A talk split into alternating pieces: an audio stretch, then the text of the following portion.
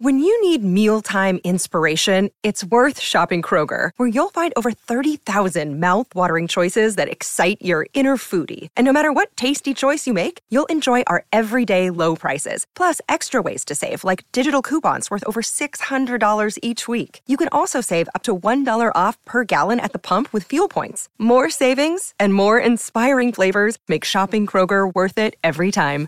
Kroger, fresh for everyone. Fuel restrictions apply. Another day is here, and you're ready for it. What to wear? Check. Breakfast, lunch, and dinner? Check. Planning for what's next and how to save for it?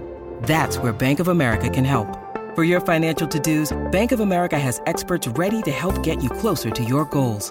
Get started at one of our local financial centers or 24-7 in our mobile banking app. Find a location near you at bankofamerica.com slash talk to us. What would you like the power to do?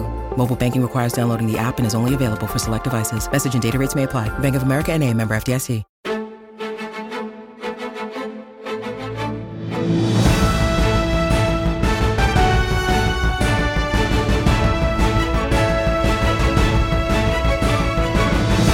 All right. Welcome to another episode of Friends from Work. This is a podcast about all things in the Marvel Cinematic Universe, and it's hosted by me, Kyle Sconowell, and him, Robbie Earl. And you know what, guys? Today is a special day because we don't get very many of these, and we get so stoked for the initial reactions episodes. I first want to say welcome to our 19- 50s speakeasy Yeah. vibe, if you will. 50s, 60s, little 70s. From this camera over here, a little bit looks like I'm interrogating you, like, you know, like the one light over your head, black. But Well, but with the, the curtains behind you are very WandaVision, which is fitting, Yeah, you know, yeah. for the composer of the night. We'll get to that. Christophe Beck. Uh, if you're just finding this podcast, I got to give you a couple disclaimers off the top just so we can get into this right away. Well, first of all, let me say I freaking loved it. I freaking loved it, and I can't wait to talk about it. Um, so, this is one of our initial reactions episodes, which means it is truly that. Robbie and I walked out of the theater like an hour and a half ago. It's 11 o'clock Pacific time, 1 a.m. our body's time. Oh, I wow, got up- yeah. I got up at 4:30 for my flight, but I am still stoked to be here because I love it that much. Um, but we try not to talk about the film at all. En route back to our hotel, all we did was go straight back, get some food, get some water, and then dive in because we want this to be as visceral and as truly our initial reactions episode as possible. Right. The second thing is, I just got to always give the reminder to people that we also, because of that, outside of just hearing a few other people talk on the way out of the screener, mm-hmm. We are in Los Angeles and we didn't get a chance to check with anybody else's review. So this is as fresh as it gets. And maybe we're going to say something that, you know, two weeks from now, when everyone else out there is seeing this film, Yeah. maybe we look stupid. But usually we err on the side of we love it and we Yeah. loved it. And you know what? If I look stupid for that reason, so sue me. So, anyways, welcome. I'm excited to have you here. I'm excited to talk about Ant Man and the Wasp. Yeah. Man, I I get so excited for these episodes as well. We started this podcast talking about all the movies in the Infinity Saga. Um, in the in the kind of year and a half break we had between Endgame and WandaVision. And it's so fun because y- you know so much of phase four has been kind of these little pieces coming together and there have been some complaints about that being not enough you know momentum in one direction. But I, I think regardless people have been looking at this this movie as the start of of kind of a new trajectory. Like in the same way that we can now look back at the infinity saga and see how it was at, at least you know they were able to retroactively make it move towards the point of, of thanos and infinity war. Um, we've been told that this would be that for the multiverse saga you know with with kang and then eventually uh, with secret wars. And Let's go. man i like this is uh yeah I mean, th- this is the most fun i've i've had at a marvel movie in a while. Like i left I, I was sitting there thinking i was sitting there thinking like i this in terms of my theater experience, and it was not because the people with us. And by the way, this is Robbie having fun at the theater. this is me having fun at the theater. Dude, I love this music. Are you hearing this? Oh, that looks so cool. Wow, the visual is a lot lot better there than I thought from the trailer. This is Robbie. so that's him having a lot of fun. I'm a sphinx. Uh, I I truly I think it's the most fun I've had at, at, the theater since the Infinity Saga. I mean, like, I and look, I again, I I know that there, Maguire. Like, I, I know there are people out there with their No Way Home pitchforks. I just, I that we've talked about that. Like, I, I Spider Man is is my ride or die since I was four years old. There's a lot that goes into that. It's complicated. It's messy, like any relationship Ant Man, I didn't come in with a ton of expectations, although I was excited about kind of where we were heading. And first and foremost, I have long been a Jonathan Majors fan and was really excited to kind of get get to see him take the full spotlight. Mm-hmm. Um, but other than that, I was just kind of there for the ride. And man, it was just it was a blast. It was so fun. I'm really excited to dive in. Okay, so two last disclaimers before we dive in. One, I looked at you mid credits and just said like, I know we're not supposed to talk about this yet, but I just need you to know I freaking loved that. I loved it. If I didn't make it clear throughout the film, which I'm not talking the whole time, but no, no, no, no, no, a couple lines yeah, here and there. Yeah. Uh, the second thing is, and has nothing to do with this, we have a really exciting potential announcement on the Friends from Work side and how it you know, regards to a couple other different films and what that could look like. Right. But since we're so excited about Ant Man, we'll get to it at the end of the episode. So if you're a true Friends from Work truther, mm-hmm. if you make it to the end of the episode, we have some fun stuff we're going to talk about there. Um, that's my two disclaimers. Let's get into it because I think that sometimes making a film that is just fun, like there's no other word for it is actually, I think, sometimes hard in our culture. Yeah. And as we were walking out, like I was so stoked. We're in LA, like film critic world. Right. And there was just a few people that were a little bit unimpressed, which blew my right. mind because I had just had so much fun. And I said to you, I don't even want to hear this. Like, I don't want this to bias me. And also, like, I don't want them to take away my fun. Right. So we're just going to walk past. And uh, so if I kind of lean into ripping into those critics at all, just know, listener out there, if you didn't like this film, that's okay. I'm not talking directly to you. I'm talking to a very specific brand of people. But I have to say that I was kind of disappointed to hear that some people on the way out were like, eh. I was like, really? That was eh for you? Yeah. That was so much fun for me. So again, you're allowed to dislike it, but that's my last disclaimer. Well, it's funny because you you and I both used to live in Nashville. You still live in Nashville, and we compared it on the way home to going to see a show in, in Nashville. Nashville. which is like Tough. famously. I mean, I, I, like we've both played shows in Nashville, and it is like on the other side of it because everyone sitting there is not. They're not there as as fans coming to see the show. They're there as peers, kind of coming to evaluate you, which is what it is. You know, when you go to these screeners in in LA. Uh, but I the fun thing for me Oh, I loved it so much. Is I I, I just and I'm not forcing it. I just loved it. So I okay. I, I want to. There's there's going to be so much to talk about, and I want to make sure that we that we cover this in a timely uh, and, and respectful way to our listeners. But I was just sitting there thinking about the different movies that have come out, particularly in in, in the last year. Uh, you know, and, and Wakanda Forever is such a unique project, and we talked mm-hmm. about that a good bit. Oh yeah, um, and it's so different from any other any other Phase Four, really any other Marvel movie. Period. That I I don't even really want to address it here. I'm more looking at like Love and Thunder and Multiverse of Madness as kind of being more tonally similar to this. I feel like having similar build up, um, both kind of leaning into comedy at certain points. And both of those films I watched thinking, I'm having a lot of fun.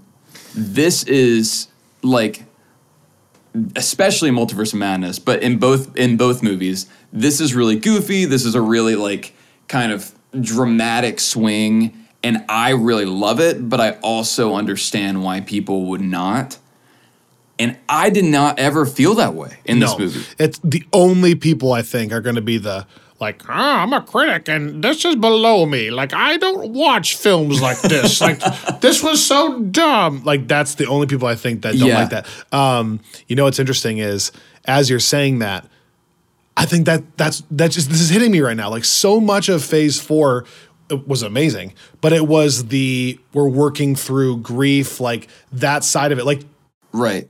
when's the last time we went to a film that was just strictly kind of for fun? Yeah. Like yeah. this this for a lot of reasons felt like Guardians of the Galaxy 1 almost. Like just like a fun time at the theater. Like Spider-Man I yeah. loved at the theater. I'm not I don't this is not better than No Way Home for me. But like even No Way Home is so much of it is like Peter reflecting on things, Right. struggling with it. This was like just kind of like a fun time at Yeah. the movies.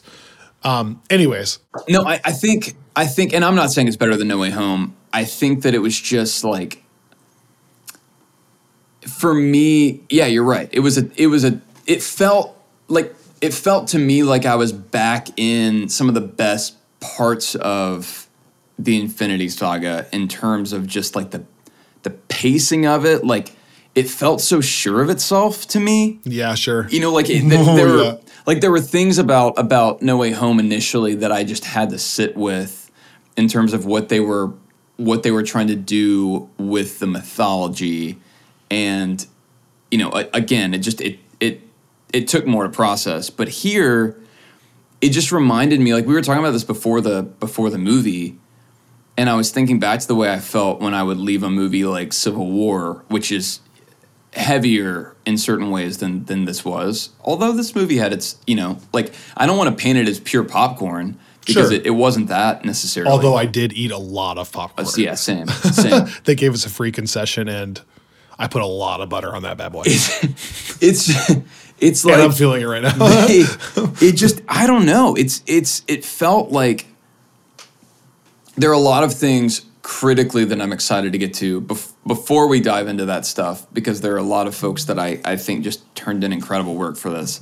I want to talk about some of the kind of obvious, like we had a massive character introduced here, but we also had some, I thought, pretty big moments from existing characters and some changes, like you were saying, from the existing mm-hmm. franchise that we've known for Ant Man. Uh, and I mean, so Let, let's start just strictly plot wise in the MCU. Yeah. First off, I'm gonna okay. I want to throw a curveball here because the easy answer is Kang, right? I get it. I love Jonathan Majors, and and I have. I've been such a fan of his for a bit now, and, and was so thrilled whenever he had the incredible performance he did in Loki. Um, but I want to put a pin in that for a second or sorry, the thing that I can't stop thinking about Yeah. is the way that this movie lifted up the OG Ant Man and the Wasp. Oh, like Hank Pym. Yes, Hank and Janet. And I was just, I loved it. Like the big moment at the end coming Dude. from Hank. I it was so because okay, we were talking about this as as we were getting ready for the movie. Like Hank is introduced in the first movie as already kind of being like an old guy and being retired, and he has to have Scott come in because he can't really use the suit anymore. And then he's sort of in the same role in Ant Man and the Wasp, more or less. Like we see him go into the quantum realm, but he just kind of goes in there and finds Janet, and she saves him, and they come back. And I There don't was know. a, there was an interesting line, by the way, on that, on that exact thing. Because remember, he like is losing his mind in Ant Man and the Wasp. And sorry, this is Yeah, yeah, yeah. in the actual story I'm saying, but they said something like, "We should be dying. Why aren't we dying?" Did you catch that? Because there was like an actual in-universe explanation. Oh, yeah. Sorry that I'm just missing this now. Yeah. but th- I thought that was interesting because they were walking around the quantum realm without losing their mind, and like that was the whole point of Hank not being able to Oh, go right, back in anymore. right. Is like he can't handle it. Remember? Anyways, is the idea was something that, that that Kang was, was doing? keeping them alive or something. to get to Janet, maybe. Gosh, Yeah. I'm trying to remember that. But yes, Yeah, to that's a good have point. the redemption there, and then we're going to do this in our second section of this podcast. But Right. I thought in general, Michelle Pfeiffer was unbelievable. Yeah, yeah, I So mean- like her performance was a standout compared to I think even the rest of the cast. Right. Um, but to make her character just be like this person who need, who needed to be rescued Yeah. in the second movie, Yeah. to actually she was like a badass in this quantum realm and had like all this other backstory of stuff Yeah. she was doing was really clever. Oh, yeah, So you're I mean- right. To bring it back to them too. is was wild. It was so like, and and that's why I think for for people to say if that if that is the message that it's out of left field or, or that this feels disconnected from the others, I feel like this is an honoring of of characters that seem to be kind of perfunctory in the in the first two. Like I I thought, Yes. especially Janet. I I had zero interest in Janet as a character at the end of Ant Man and the Wasp. That's totally fair. Like I just didn't. There was nothing for me to latch onto.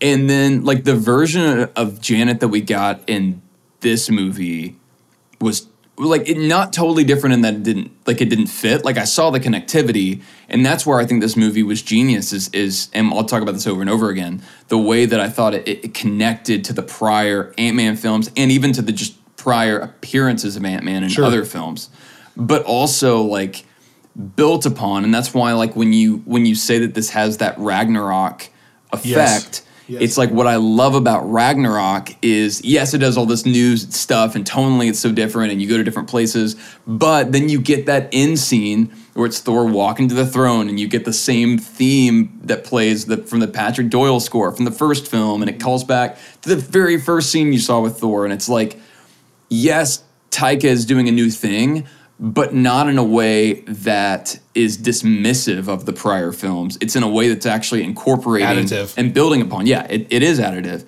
And I feel like this was that even even more so in that, you know, obviously Peyton Reed is familiar with his own work here. And I mm-hmm. think that it's really that is to me I know that like again the headline out of this that we're about to get Yes, to is yeah. the Kang stuff.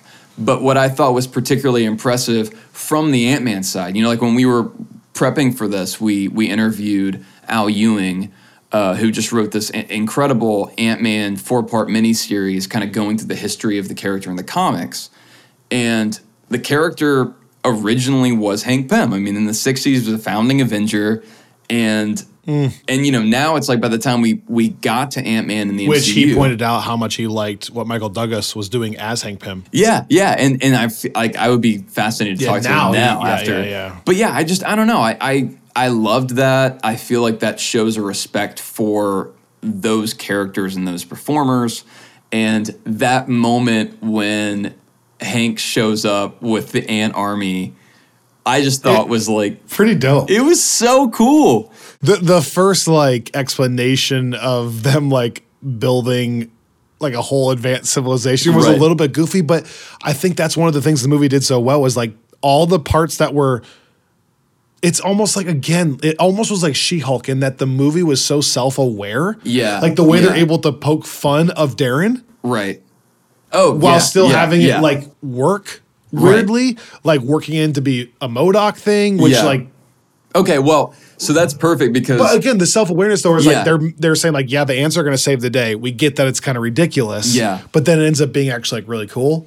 So I I want to because you brought it up quickly, and I I know again we need to get to Kang stuff, but I also want to talk about MODOK because yes, like talking about that like additive, like it- what I think often happens with some of these franchise that franchises that truly feel disjointed is you maybe have a new team come on or like maybe it's the same team but they're so afraid of something that they associate with failure from a prior film that they almost just ignore it which is destructive in the realm of marvel that's so built on continuity. And that was always you know like for the longest time we even we have talked about how Marvel would kind of like have these one-off villains and then they they show up and then they get out and and we joked about how Darren Cross was like the epitome of like a terrible villain like he his his motivations were like so paper thin and like He He just seemed- replicates the exact same tech as the hero. right. And I like This was so different. I was- mean, like, man. It was uh, to me it was perfect in a, in a couple ways. One, I'm an Avenger now. at least Yes, I know I can you're die one- in adventure. You're one of the team. Yep. And then he goes, "A lot happened today." When he dies, you have, I love. It's too late. I'm a dick. it's never too late to stop being a dick. I just It had. Oh, dude, yeah. I, f- I feel like again Even the humor worked for me. The, oh yeah, I mean, the, it, it, it was additive again, and that it goes back and and and like mines that original film and kind of expands its its consequences, which I like.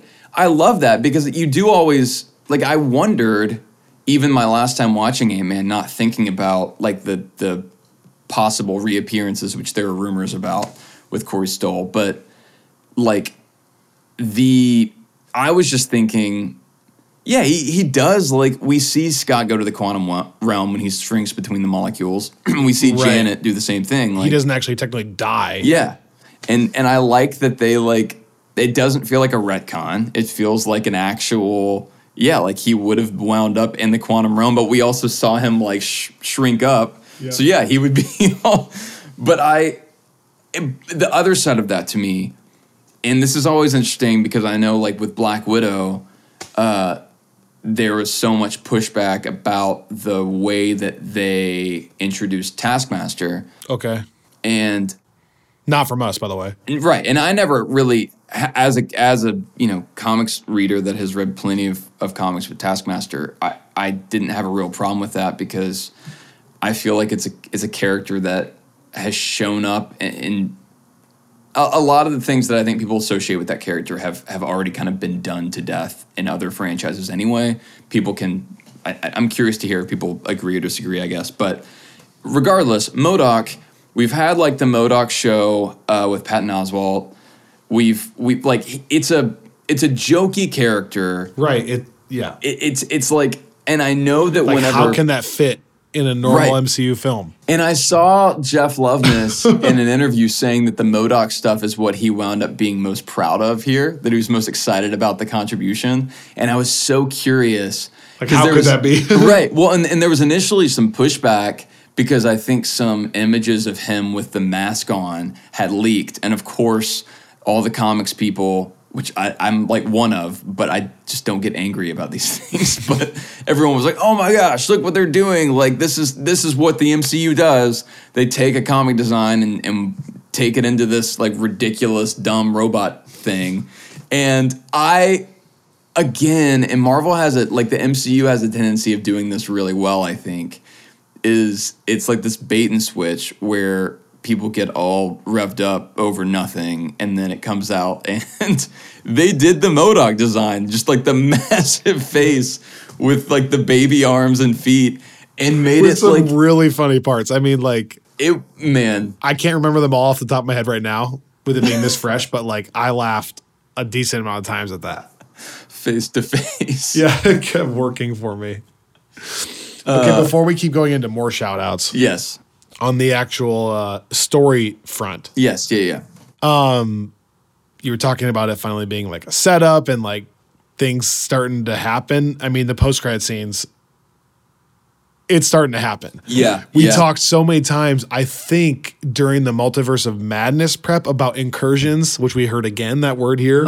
So, you know, hot button Uh-huh. Yes, topic here. yes. And then uh uh, we talked about the like the Council of Reeds and like what that could look like. So to kind of see like Yeah. him calling all of the Kangs together at the end felt like a kind of shout out to that too. Oh, yeah. So again, my knowledge on that stuff is only from what you tell me, but it was kind of cool to see that's happening, and I and I think that's what makes this again. That's what makes this particular phase kind of unique and fun in a different way. Is that like Mm-hmm. I'm not leaving the theater going necessarily. I'm not thinking like who would win Thanos with Infinity Stones versus Kang. Right.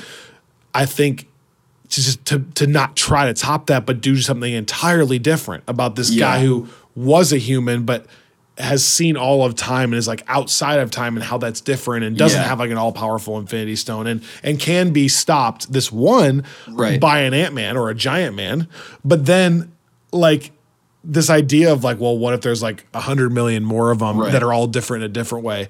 I don't know. On Yeah. the actual MCU front, I'm just getting this out of the way because I, I, Yeah, I- yeah. we don't want to be the people either that like. Uh, you know, are always just looking forward to the next thing. Right. I love this film, but like, it's kind of crazy and fun to think about. Well, this is a- that yeah. building for the next four years or so. Yeah. with that being the idea, and and my mind's already racing about Yeah. like how can you stop that or what do you do to stop it? You know, I no, I, I like to me it's it's such a perfect the the way that they've the way they've done this, and I wasn't sure how they were going to do Kang, uh, and you know we'll still see, right? Because there are all these other variants that we haven't even really seen, like how they fight or what they're, you know, like the the character we saw is like Kang the Conqueror, like the villain that we typically see. Within, that was cast out yes by yeah. the other Kangs Yeah. or whoever. Well, but I just mean like in the comics, if you like, or if you go to Google and and and type in Kang the Conqueror, the character design will reflect largely Okay, like what yeah, we yeah, saw sure, in the yeah. movie. Whereas like the the versions we saw in the in the post credit scenes were all different, and so I'm not sure. Like, I mean, we'll have to. Yeah, I mean, we'll have to talk about. and they're casting him out to the quantum realm. right. What does that mean? Well, and I mean, yeah, because he was the exile. Because the quantum realm's out of time, I Right. guess. Outside of time. And so, I mean, I, I just got, I've been kind of going through this phase four rewatch and got really lucky in that I finished Loki right before this. And I feel like obviously I expected there to be some tie, but technically, uh, the, I mean, the, the closest connection that we've ever gotten from like Disney Plus to film was Multiverse of Madness. And like we got like the With little WandaVision, WandaVision jingle, and then we got the kids coming back, which was big. But this is like a step beyond. And then I mean, like we saw like all the same kind of animations in terms of the way that the the like each timeline is visualized. and the post credit scene of Loki season two. Yeah, no, yeah. Which is a straight That's the lead-in. craziest thing. Yeah, I mean, like going that way. Yeah, where it's like, Yeah, you're gonna have to now watch the show right. after seeing this. Well, and and that's the first time that like really like if you saw that post credit scene and you hadn't seen Loki, you would be like, Who is this? yeah, like yeah, I had no idea. Like why is Owen Wilson with a mustache here? And I so I love that, but I like it's fascinating to think about where they're going from here because like the version of Kang that we got seems so quintessential like in, in terms of like Like that was the one you were picturing. yeah. So I don't know if that's I don't I don't know if that version is like for sure, for sure, for sure gone necessarily. Yeah, or or is there one that's like the only variant is that his eyes are brown, right. Right. And it's the same Right. Kang the Conqueror or whatever that rises or whatever. and then like how that how, I mean, how does that fit in with He Who Remains? Because like the whole point of He Right. Who Remains was that he was the one that wrangled all of those, Yeah. right? Yeah. Like he was the one that got out of that right. And canceled them and all made out. and made one timeline. yeah. which is even trippy to start talking about because that's outside of time. But like this is a version right now we're watching that currently does have all the branches, Right. and they're trying to stop this one from doing it. But somewhere out there, one of them did it. Well, and what is the You know what I'm saying? and what is the end like He he keeps saying he's seen the ending. yeah, yeah. Is it He Who Remains? I don't think so. I think he's I think he's pointing to Secret Wars. And that's where it's like because I, I think so in the in the comics and and when we say Secret Wars that you know that's the the All of the multiverses clashing. right and that's a it's a that will be the the title of the final Avengers film of this saga and it's the title of a of a big event which we're reading a bunch of comics that culminate in on the Friends from Work Plus Comics Corner. Sign Uh, up, sign up. So if you're curious, we have a Patreon with a lot of fun comics content, a lot of other content as well. Um, I would. This is a great time to do it because we're just kicking off that reading, uh, and I did not realize uh, how much we would kind of immediately be talking about it. talking about it here. Uh, but in the comics, and I won't go into this for too long, but it's like the you have these kind of Hickman's real high sci-fi, and you have these like really So was this. like re- these like really high high level alien, even kind of beyond alien beings, like metaphysical beings that are creating this kind of artificial death of the multiverse where it's like each each universe is is clashing. That's an oversimplification and not even like strictly speaking correct but it doesn't for my purposes that's what's going on in the comics. But I've been curious to see how they would do that here and I think what we're getting is that in the place of that we have the Kangs so rather than kind of going through the the massive like scope of the Jonathan Hickman space opera, I think we're we're going to be getting these universes all colliding and these incursions that we talked about in Multiverse Madness happening because of the Kangs, which then makes sense when we can get to like Kang Dynasty first and then to Secret Wars. The only other thoughts I had, like quickly, and then I'm curious to hear more because we haven't talked that much about the Kang representation here, but one thing I I loved is what you were saying a second ago, in that he's like the difference between him and, and Thanos is he's he is just a human, but he's super smart. He's from the future. And so we see all that play out, which I, which I I thought was brilliantly done. And the way that he and Janet kind of interact and partner, I thought was very believable. But my favorite Kang scene was the final fight with him and Scott because it's like there's something about like we talk about the brutality of those Thanos scenes. Yes. and I loved that like he's not super powered. Like he's not using any powers when he's beating up Scott. It's just like this like cold like violent Which is the way I always want it, by the way, when I talk about those, like how they can depict it Yeah. as far as like, thank you for like messing up Scott's face and having Yeah. him like have blood pouring out of his face. Well, and it's like Thank I, you. I don't need like I don't need Kang to hit him and for him to fly across the room and go through three walls. I don't need Black Adam. Yes. Yeah, like I, I just I like that it was Shots it was two guy it was two guys and Kang is fighting and he's for. huge in real life. So Yeah. like he's just physically gonna punch you your brains I out. mean, he's he's going to be fighting Michael B. Jordan Yeah, in sure, the sure, match yeah. of the century uh, in a couple months. But I like he. I love that it was just it was like the the a contest of wills. You know, like Kang was desperate to get back to his empire, And and, I- Scott's desperate to get back to his daughter. Yes. There was a little bit of a daredevil feel there where it's Yes. like Scott just keeps Yeah. getting up regardless. Like, and then a little bit of like a Doctor Strange one with like, I don't have to win, but I just have to lose with you. Like, we have to keep losing. You know, basically. yes, yeah. Well, Um, and that he's willing to do that. And by the way, just the practicalness of that Yeah. for a second, like the way Scott that that attack where he like turned into Giant Man mid mid punch and then Uh-huh. smashed him against the wall was was super. Dope oh yeah, yeah. I mean, super yeah. cool on how they depicted that. Uh, on the okay, before we get into more shout outs on things I like. Yeah, yeah. On just the actual character front. I you brought up Hank Pym and the way that they gave him a moment. Yes. I was just thinking about how I love that they really gave all four of them like moments, like Yeah. real moments. Yeah. Like I thought Janet getting again that backstory, but then getting that moment where she kind of knows more than everyone else, Uh-huh. and like the the backstory with her and and Kang, and how that came to be was actually I thought amazing, and how she then stood up to him, and that was cool. Like Yeah. blew it up, Yeah. like from his, you know, from his grasp. Yeah. I thought that was cool.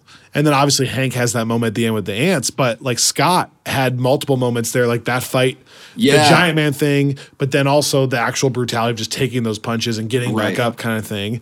And then they like Hope got a lot of cool moments. How she came back with like the theme blaring and Dude. saving the day there. She also came in in that crazy whatever multiple Scott Yeah, realm yeah. And, and saved him there. Probability storm. Probability storm, exactly. So, and then Cassie had a couple cool moments where it's like where she's rallying the troops like Captain America style, Yes. and then the "Don't be a dick" line. Like she had some cool moments too, and then actually her actually learning some actual physical powers as well.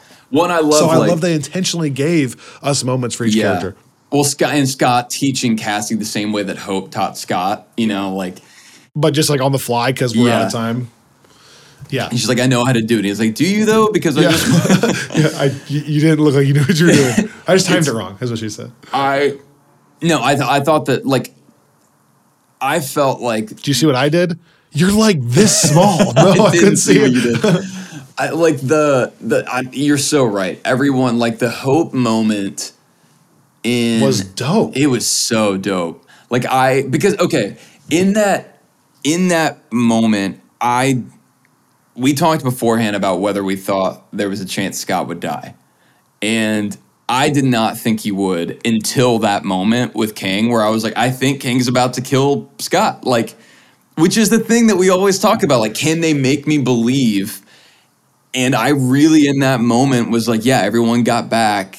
I think that's This could be it. yeah, because it's like And that could be how like Kang is still trapped in there, Yeah. but they Right. got out. But And- now or- there's like this guilt of like, what do we do about it? And like we Right. know this is happening to people down there, et cetera. I mean, it was like Yeah, I didn't. like, I didn't. Yeah, I didn't know. I didn't, I, and and that's what like it was such a like that's what made that movie so fun to me over and over again. And I, I get how some people can say it's like the it, they're they're playing certain beats, but like that's what I like. I think that's what I was feeling when I look when I when I was thinking like this is the first time I felt this way since Endgame. Is like the way I felt like the the way they queued up like okay, like hope is lost now, no pun intended. And then here's this. But I never knew quite like I knew that there were players out on the board that we weren't quite seeing that like I, I felt like the answer coming back at some point. But the way they come back or like the way that hope comes back, which I didn't I didn't know if anybody was gonna come back. I didn't know if they could. Yeah, I didn't know yeah, it was yeah, like a one way portal. And then like in the and the fact that Cassie's the one that uses it, and they explained at the very beginning of the movie that the technology that she had developed would allow them to find someone in the quantum realm. So it was like that didn't feel cheap to me. Like it wasn't like like it. it and then the hope like it was this like Yeah, I- I'm 100 percent with you that I my favorite movies in the world are the ones that I don't know where it's going to happen, and part I don't know what's going to happen. Sorry, or where, but uh, part of that too, like the challenge of Phase Four is like when you're introducing new characters that are going to be legacy characters. Part of the challenge is you know the stakes aren't that they're going to die. Like you're watching Shang Chi, you're not thinking to yourself, "Oh man, I, he, I hope he makes it," because they're not going to start this character and end him in the first movie. that's a really good point. But when we get to these legacy characters that are on there, like with Thor, I didn't know. I didn't know if they were actually going to end his character. And same here, same with Guardians when that rolls around Right. in a few months. But that is one thing I I crave a little bit. I I had so much fun today because like I'm having fun. It's I'm laughing. It's so cool to watch. I'm just loving being in the theater. But then also I don't know how this is going. Like Yeah. I don't I don't know how it's going to end. I don't know where it's going um, even plot wise, I don't know enough about the characters to predict where it's going. So I just I love not knowing. Yeah. And that was it was a fun payoff there. I last thing before we get into more shout outs. Um they did this so well with Thanos, but they're doing it again here so well. I love the way they build the dread. yeah, And that's one of the fun things about having a long running villain is like, you know, they tried to do that with like Gorr the God Butcher, but there's only so much time if you know you're going to end him in the same film. But the way, like, from that conversation in Loki, which felt like really not threatening. Remember, like, he's literally just sitting there and he's the one that's like, you can kill me if you want to. I'm tired of this yeah, it's very not threatening. But then the way he says "see you soon" and like winks at her, uh, Sylvie, that is, um, the whole like first I don't have a timer, but thirty minutes of this movie where it's like every time they mention it's like he is Yeah, or him. or yeah, Yeah. you don't want to anger him or he's still looking for her, he'll get her. Yeah. You can't avoid him. Like all this like and you're just kind of like you we know as the audience but like the Yeah. anticipation's building and then honestly like i even love the way they're handling that post-credit scene the way loki talks about him where loki's like you know owen wilson goes oh i thought you said he was a menacing character and he's like he is and like they're building it up it's it's almost like the way you know they do with kingpin right. but yeah, in this yeah. case, I liked what we actually saw too. But Yeah. like like yeah, I guess like the actual entrance of him lived up to the hype they built. Yeah. But I still appreciated the dread they built. And yeah, man, okay, two things there. One, I think that I'm I, I'm so glad you brought up Love and Thunder in that respect because that's one of the one of the the weaknesses I thought. Gorr needs more time. Well, more time, but also more more dread, like you were saying. Like one of the things about the Jason Aaron comics that inspired that movie that I thought was so effective is the way that you have this character in the background that's like oh, you you find all the murder scenes and you see Thor getting You're- afraid. Yeah, okay, okay. And you're like, what is who who would make Thor afraid? And then and then it's gorr. But you have time to like and that's what this movie did really well. That I thought Love and Thunder by giving us Gorr's backstory right off the bat, like which we liked, but it did remove that. Right, and and and I think Taika did that for different reasons, and and and I think that those worked well for what he was trying to do. Okay, Thor But- apologist. But but here, I think that they they cut like they cut off that that that pre scene at just the right amount of time. Love and Thunder is becoming our new Dark World where we have to work it in. You're, I know there's always. I, I'm actually grateful that Love and Thunder got mixed reviews because it gives me another Thor movie to defend. I'm grateful because now I know what I must do. That's true. I will shred this universe. down to the last, Last atom. atom. But uh, but no, here like what I loved is that we got just that first glimpse of Kang as like a really vulnerable kind of like shipwrecked traveler. And then and you know, like you said, like we know that's what we're coming back to, but it feels like it it feels so earned when we finally get it. And then what I loved is it's he like I said, he brings the same kind of brutality that Thanos brought. But one thing that I without being a Titan. well, and, and you know, like Thanos had this like I'm so powerful, I don't even need to really show it. Like you know, Yes. like when you go Yes. back even to Guardians, right? Like the It, whole it was very much like Vader. yes, yeah. It's like on, and, and the whole thing of like I'm gonna wait and have other people do things for me, but It's like, almost like a power play on purpose. yeah. But Kang, he's a human and he has a temper and he's like And that's what we were supposed to pick up with the suit, right? Like Yes. all the stuff he was doing was the tech he had developed, like Right. Tony Stark. Right. But it wasn't like he was extra strong to hold that, you know, from the answer. Right. Because then I think that was the point of like his shoot his suit shorted out, Mm-hmm. right? And then it was just a punching match. And, and that's why Jana was like, once he had his suit again, you know, even though he couldn't use his ship, he was back to this yeah, yeah. like, and just yeah, wanted to make sure that I was saying that correctly. yeah. I mean, it would be, yeah, it would be like, and I even noticed some of the things he did looked like repulsor rays, and I kind of, I love that because There's a comics history there too. Well, well, well. Kang is again like Kang is from like the 31st century, like Earth. Like he's a human from Earth, and so he would have he would be able to build upon past Avengers technology, and he would be like he's not like Thanos, where he's from some like distant planet and has come into contact with the Avengers. Like the Avengers would be his history. Sure. And so I like that again, there are these like subtle but meaningful differences. But I just like that like with Thanos, it was it was like he was n- nearly invincible just as a person. Correct. Whereas like It- Kang basically what the Russos say, his skin was like impenetrable. Yeah. And then and, you know, he could beat down the Hulk. Whereas like if Kang doesn't have his armor on, the Hulk could like rip him in half. And I just I I think it's a to have to be able to still build kind of a big bad or, you know, like infinite big bads. Right, But- without it just being a power thing. Right. I think is really Black Adam. We, we gotta watch Black Adam on the plane. If you, can't, if you can't tell, if you can't tell. That hey, stay tuned for that later. but but like and that's one thing where like we've talked about you know right in the aftermath of Endgame I'm, I remember you and I talking about Galactus and like these other kind of big kind of cosmic Okay, sure.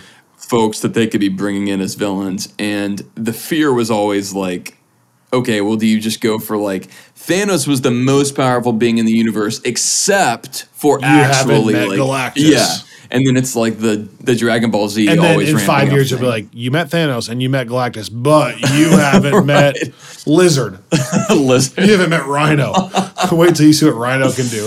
But I know what oh. you're saying. Yeah. It- yeah yeah so I and so that's why you have to make it different each time. And what what did we say? What did we say after Endgame? We said not only do they have to make it different, the threat different, but you also need to give us some time to feel the effects of what Thanos did. And they've Yeah. done both things, which is like we've now Yeah. had two years, you know, I don't know how many, seven projects reflecting on Thanos. And even here, they reference the blip again in this movie still Right. in phase five. And yet, so they gave us the time and then also give us something. You gotta go, you gotta go a different route. You Yeah. can't just go, there's actually Infinity Stones part two, like 2.0, Right. that are actually stronger. And if you get those, you know, you can't do Well- that. So you got to go something totally different. I yeah, I love e- even the way that they they you know again depending on what that means, but they did technically beat Kang, and even that whole little conversation that Scott has with himself at the end, it's like it's just a different it's a different Oh, thing, you know, I because love like that. in the but it reminded me in the best way of like the the beauty of this is if you go back and, and listen to interviews the Infinity Saga as we know it didn't really start coming together until this until phase two, like until we got into Thor: The Dark World. Yep. Here we go. You Thank know, you. the Thank seminal you. film that it was. Cut the check. Where, where they started going back and saying, okay, actually, this was this, and we're moving in, uh, this into position, and we're moving towards Thanos. We got the little Thanos peek in the Avengers scene, but I think if you go back and listen to Joss Whedon, he he even kind of was just doing that as like a because he's a Marvel Comics fan. Sure. Um, and even the scene in it talks about kind of courting death, and that's a very classic Yeah, Thanos yeah, right, right, yeah, yeah. But what I love here is that we're now in a phase where they can they can plan all of it Sure. instead of just going, you know, like, does this movie allow us to get that far? And so, like, the way that they were able to retroactively uh, imbue the first Avengers film with that kind of meaning for Tony, which was like, ever since Avengers 1, Tony's been looking over his shoulder for Thanos. And you that's what makes that final confrontation so like meaningful and terrifying. Yeah For a drop of blood. because and he says that to Strange, like when he's like, "No, for like six years, this guy's been in my brain," and I love that it was totally different. This like is it? In the way it happens. Yeah, Like he knows what's happening. it, it's totally different in the way that Kang is dealt with, which I love, and the the threat that he has because like this Kang technically was beaten by Ant Man, not even by like the Avengers, just by one. But now they're like, did it actually? Did him beating that Kang create a bigger what problem? an absolutely genius way to end it too. The Doctor Strange like walking around, same thing. You know, like the multiverse of madness. Like everything's good, we're happy, but in Yeah. Scott's own way, like to do it that way, Yep. so clever. Like because it's like almost it. It's almost creepy, even though it's totally funny. Yeah. But he's like, I'm pretty sure it doesn't matter, right? No. But then like his acting to be like showing that he can't get over it. Like he's, he's even at the birthday party with his daughter. It's Yeah. a sweet moment, but but he's like, I can't enjoy this because like I have this feeling that like that wasn't it. and it's which is just- the perfect like the perfect Ant Man. Like it's also a, there's a self awareness there, right? Because like Ant Man and the Wasp was this movie that dropped after Infinity War when we were all like wanting follow up on Infinity War, and it's this like kind of fun caper through San Francisco that then ends with this heavy dusting scene, you know, and it's like they're aware that they've always been like the palate cleanser series Sure. By Marvel's own admission. Sure. And so to now like kind of turn that on its head of like Scott being like, okay, yeah, like no, everything's good, right? Like everything's always good when we're back in the AMA movie because it's like, Yeah. which that was my that's the final thing I want to talk about before we turn to shout outs. By the way, final thing before a break and then more of this. yes, which is perfect. Um, but I, I do want to uh, I, I do want to talk a second about Scott Lang because my I felt like this is the first time in a bit that Scott's character was clearly defined. And I, I really appreciated that. Like I felt kind of the same way in Multiverse of Madness, in that like Doctor Strange, when he shows up in in other projects, can become a bit of the like, you know, he's like the the character of himself almost. yeah, like he's there for other characters to bounce off of. Like he's the sage, he's the like he has the all-knowing perspective.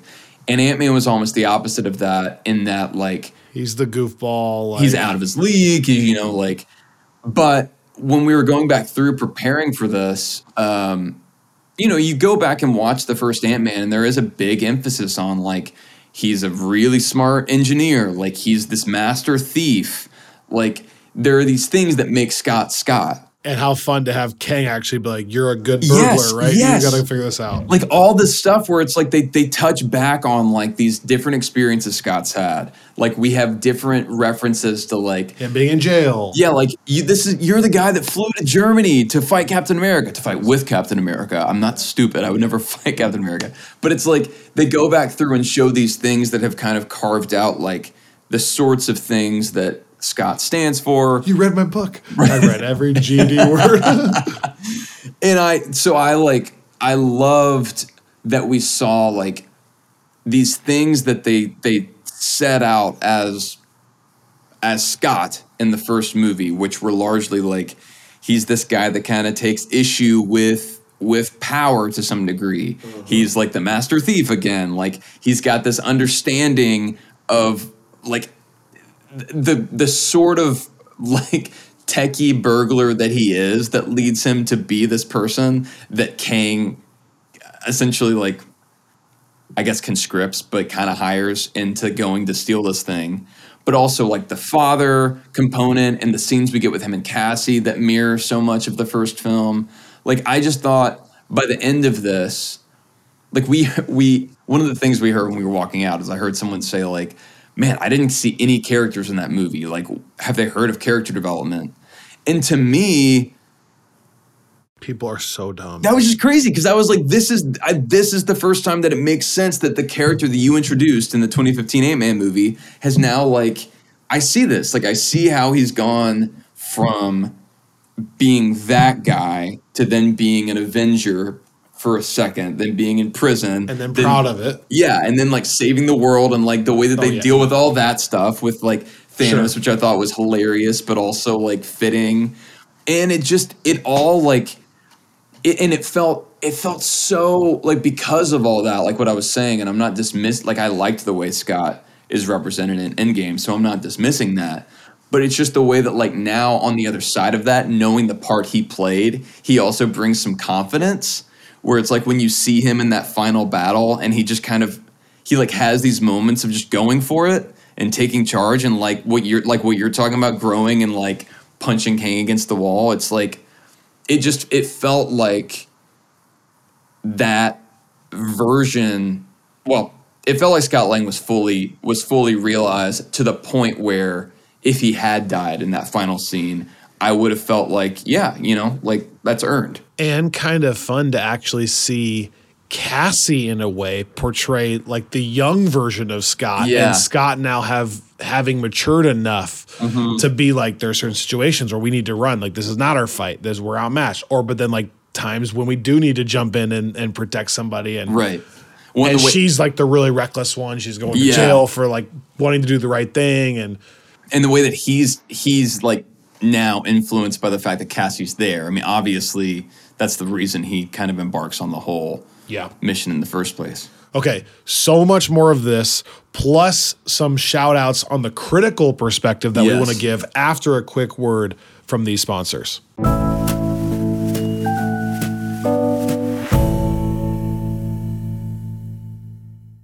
Get ready to enter the quantum realm with Marvel Studios' Ant Man and the Wasp Quantumania, only in theaters February 17th. In anticipation of the next phase of the MCU, we've partnered with Atom Tickets. Heads up to all of our Friends from Work Plus subscribers.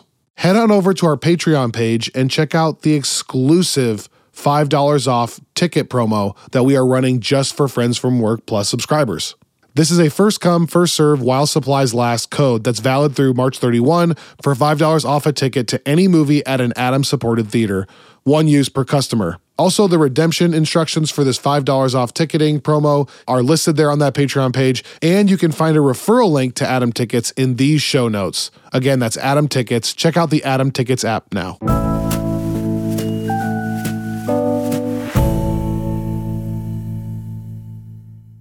All right, so I'll start off and hijack. I'm just going to steal three things from you. Yeah. and we can just have a discussion because I know you feel this way too. Um, I first of all, I want to give a shout out to Peyton Reed.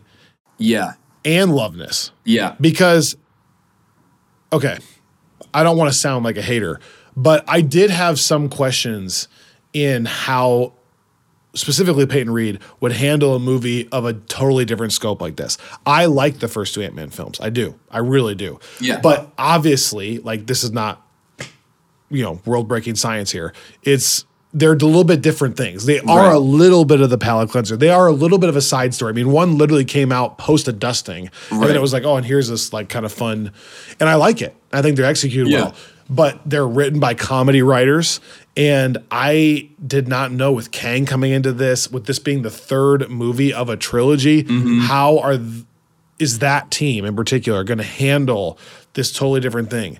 And dude in okay in my opinion kudos to them. Like Yeah. i feel like there was so many calls made that were just so fresh to me. I get it. There might be some people that think this doesn't feel like an ant-man film. It definitely had like a star wars Right. like right. journey to the center of the earth feel. I mean the shot of kang overlooking an army had a ton of star wars parallels there.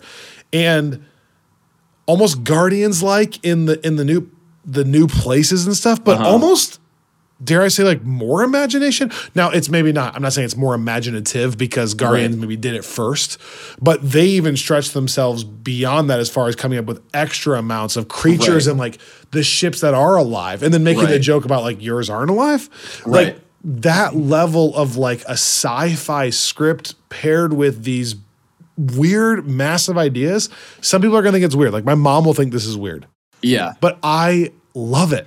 I loved it. I felt like I was watching something different. And most of the time, that's all I'm asking for. If if people have listened to this podcast for a long time, they know that. That's one of the reasons I was obsessed with WandaVision. Like we just had Endgame.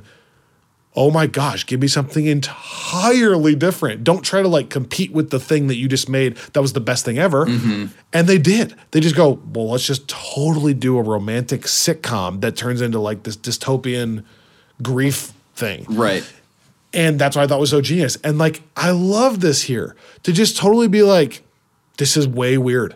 I mean, there's almost parallels to everything everywhere all at once to me in this. Mm. In that like it's totally goofy in some of the humor and like Yeah. but like somehow plane is landed emotionally and like plot wise Yeah. even though they're taking on a ton. So that's a lot there. I was gonna say shout out to them too. And then the last thing I just want to say is it's not the last thing. it's not even close to the last thing. Another thing I want to say is shout out to Christophe Beck. I know that on this podcast, we are kind of the music people. Um, and so I think a lot of times if we err on the side of being too positive in a category, a lot of times it's probably musically. like Yeah. we often say, this is a great score, this is a great score. But I spent a lot more time listening to, especially our playlist on Spotify, which, by the way, if you're curious, go to Journey Through the MCU. We get nothing out of it, but if you want cool uh, songs to listen to, you can find that on Spotify. Only satisfaction. O- only satisfaction. Um, we're proud of it. But as I go through that, no, I mean, there are moments in the MCU for sure that don't work as well for me musically. But everyone who also listens to this podcast knows that I'm obsessed with Christophe Beck. I Right. mean, when we we got a chance to interview him and we talked with him, Yeah. and he literally told me like, "Kyle, you're so excited, Robbie can't talk." That's from his words. Quote: Christophe Beck. Robbie's not able Kyle, to finish his questions. Um, I love him so much, but I, I don't know if I'm taking crazy pills, but like Ant Man originally was an incredible theme. Ant Man the Wasp was a score that improved on that. Yeah. Like it got even cooler with the drums and the electronic stuff he was adding, the synth basses and whatnot. And then here, the way he took the same themes, but now made them super grandiose and Mm-hmm. like he took a theme that was like we're on a heist dun, dun, dun, Yeah. and sneaking around and turned it into like i'm a super badass saving the world and Yeah. like in like a sad way yeah. he truly elite in my opinion Yeah. like and i'm not just saying that so my whole disclaimer is to say i'm not just saying that this for me in the moment i said to you Yeah. three or four times like this is amazing No, I- I cool kept, Kang like- sounds cool themes it's just i Yeah. so okay shout out reed shout out loveness shout out beck in in my silent, uh, stone faced watching, This is was Robbie, still, like, hmm. but I was still hitting you several times, which was just my way of of letting you know that the score was Now we did get one question from a listener already from our initial tweet about did he use He Who Remains mm. theme or did he use anything from Loki? And I'll just quickly give a two-parter to that. Yeah, yeah. One, I, I didn't catch anything, but I'm not sure now in hindsight. I needed it. Like I'm not sure there Yeah. ever was a time where it was super appropriate because it didn't feel like there was a ton of like direct correlation to that character in Yeah. Loki. I get it. It's the same person, but like you know what I mean? It never felt like I needed Yeah. it in one specific moment. And then my second thing, knowing that I was one of the people that was like, I kind of want to hear him do it. Right. But so I wanted to hear him do it, but I didn't feel let down in that department. Yeah, I think that's I think that's where I am too. You know that that theme is tricky because it's the Loki theme that then becomes the kind of He Who Remains theme. But like we're Right. getting a Loki Well, it- season two. Well, it's kind of the TVA theme Yeah, that's true. that that's becomes true. That's true. that they use for the Loki title card. yeah, But I think it's called TVA. yeah, trying- that's right. Yeah. That's right. So it's like a kind of all a mix, anyways. But yeah, but I'm cu- like I'm curious to see how much of that like I wonder if that's a because the reason I say this is Beck is famous famously within this podcast good at pulling from other themes when it's appropriate. Right. Go watch um, Hawkeye and listen for Yelena. Yeah. Listen for uh, Even for You from Infinity War. Uh-huh. He in in the in the very No, no, first no, from uh, Endgame. Or both. Both, yeah. Sorry. Even even in uh the first Ant Man, before like this was the craziest thing to me. We had Henry Jackman on the podcast who scored uh, Captain America: The Winter Soldier and Civil War, and also Falcon and the Winter Soldier. And in he talked to us in the interview about how in uh, Winter Soldier he had crafted the first part of what he always intended to be the Falcon theme if he ever got a chance to fully play it out, not knowing if he ever Yeah, would. yeah, yeah, yeah, yeah, yeah. And remember that. then how he, by the time he got to Falcon Winter Soldier, that becomes the theme song for that show. And all of you- our interviews are available on YouTube. True. Uh, the Henry Jackman one was especially fun in that he just let us talk to him for way too long Like an hour and a half. um, and his piano gets involved, and it's crazy. yeah, But uh, but the craziest thing is after that interview, I was watching Ant Man and heard that little snatch of theme where it's like the the like he there's Oh, a like back- little like a little bit of the Falcon theme that which by the way, Winter Soldier came out in 2014. Ant-Man's 2015. It's not like Falcon was this character that Sure. had like any level of following within so you're saying Beck typically does respect that. yes, really like well. all, like already Beck was like, okay, I'm going to make a point to like pull this theme in just for the little like Ant-Man Falcon fight we get there. And then from there on it's like we also got the Avengers theme in Ant-Man and then Yes. yeah, all these different projects, WandaVision, like he he He's is- also as good at creating his own though, because like Oh, Wanda's yeah, is yeah, yeah, yeah. I mean, like, but man, I I totally it's agree. I it's totally so agree. good. All I can really do with a score on a first initial reactions at a screener is how well did it move me in the moment emotionally. Because I don't have any other reference yet. I don't have it on Spotify. Can't go back and check it. And Yeah. as far as that, it checked that box huge. Like I, I, I loved what he was doing musically on my first watch. As the score is released, we can get into it more and, and kind of see how it fits with everything else. But I just remember in the moment, Oh yeah, and I've been wrong before. Like I, I commented on how I, I didn't feel a ton of the music in Thor: Love and Thunder, and now in hindsight, listening to it, it's amazing.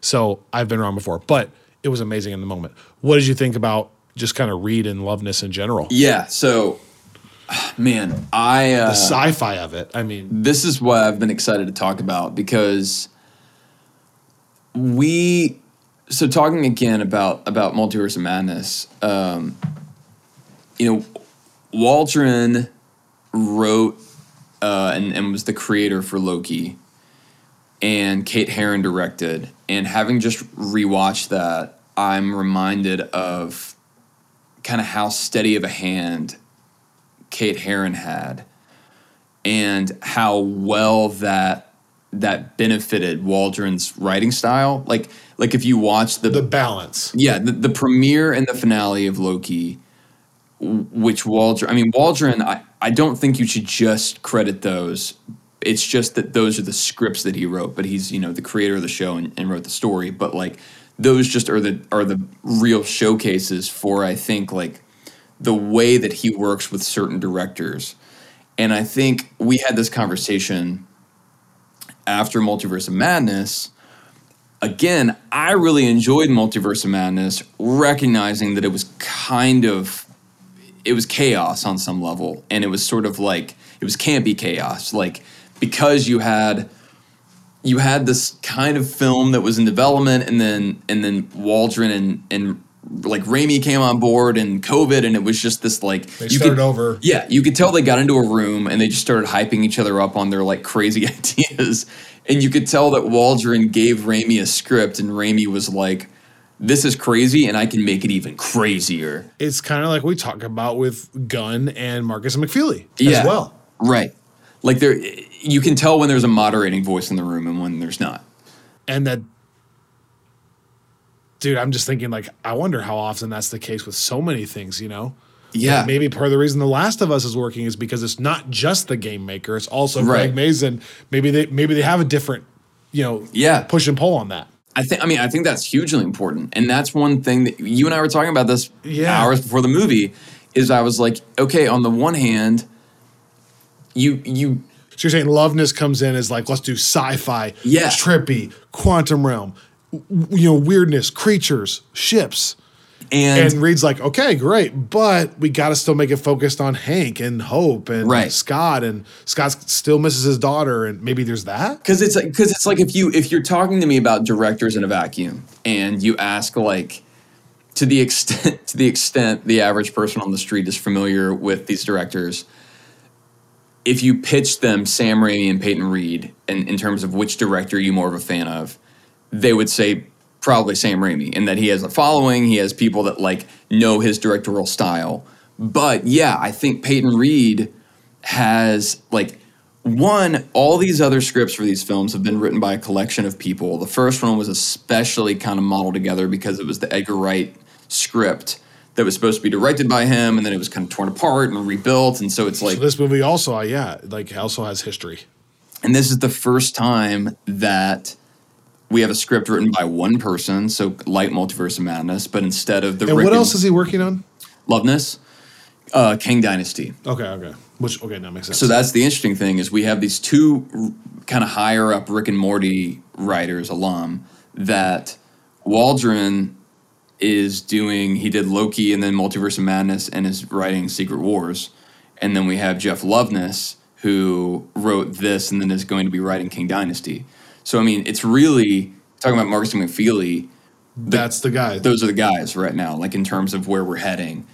And I just I think it's fascinating because I love both of their their humor is is, is really funny to me and I love how kind of big and, and weird their ideas are and how I think well those fit within the Marvel com the, just the Marvel universe. They need that director. Yes. Like that's that Secret Wars director is going to be so important. Well, and that's why, like I've said, and we've talked about different folks. Like, you know, I, I, I think, I think someone like like a Coogler, you know, like that that like, I yeah, I don't. It'll be interesting to see, kind of as we see more directors sh- show up.